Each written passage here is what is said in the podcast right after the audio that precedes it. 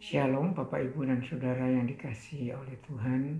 Kita sekarang ada dalam acara perjalanan rohani di hari Sabtu ini pada tanggal 6 Februari 2021. Nas Alkitab yang akan menjadi dasar perenungan kita pada pagi hari ini itu terambil dari Matius 5 ayat 23 sampai 26.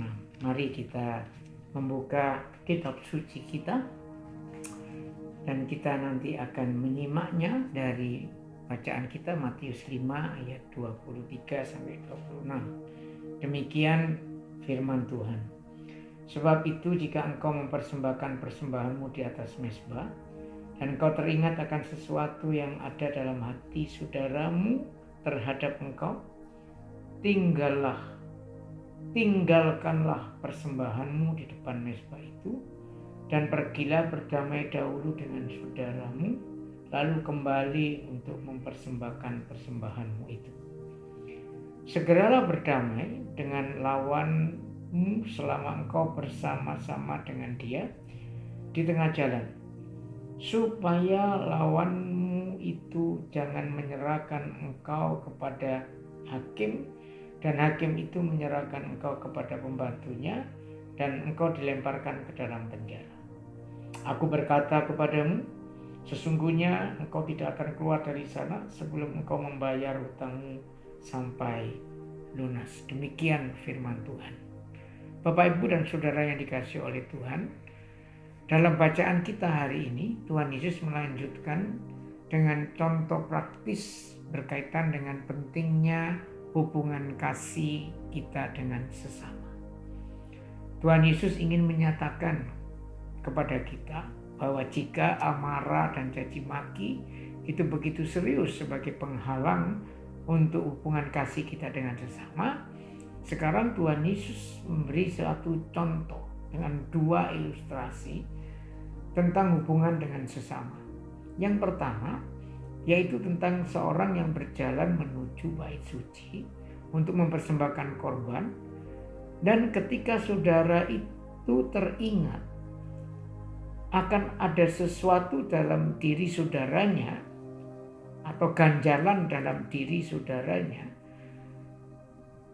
terhadap dia, maka dia harus berdamai terlebih dahulu. Itu ayat 23 sampai ayat 24. Lalu contoh atau ilustrasi yang kedua adalah mengenai hutang yang belum dibereskan sehingga menjadikan orang lain itu mengeluh atau ada ganjalan.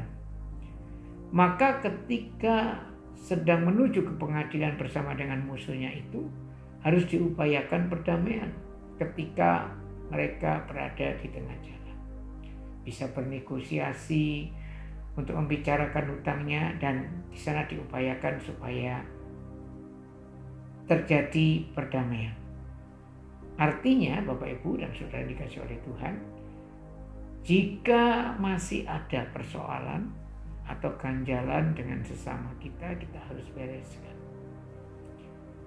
ya entah itu dengan melalui kita memberi maaf atau kita meminta maaf.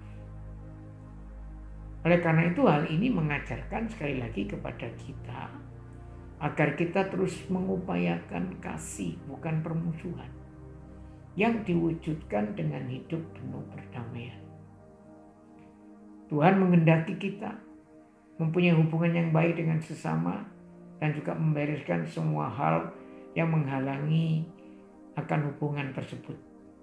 Jika itu ada keluhankah dari kita, ada ganjalankah dari kita atau dari orang lain terhadap kita. Biarlah kita selalu belajar sebagai murid Kristus untuk minta kekuatan supaya kita diberikan hati yang lapang untuk memaafkan kesalahan orang lain dan keberanian untuk meminta maaf jika kita sedang melakukan hal-hal yang menyakitkan orang lain. Mari Bapak Ibu, kita terus berdoa minta kekuatan dan hikmat kepada Tuhan. Itulah sebabnya kita sebagai murid Kristus, hidup kita harus terus dipenuhi dengan kasih Allah dan kasih kepada sesama. Maka pertanyaannya sekarang adalah, Hal-hal apakah yang masih sering kali membuat kita sulit untuk berdamai dengan sesama? Atau hal-hal apa yang membuat kita sulit untuk menjadi pribadi yang berani meminta maaf atas kesalahan kita?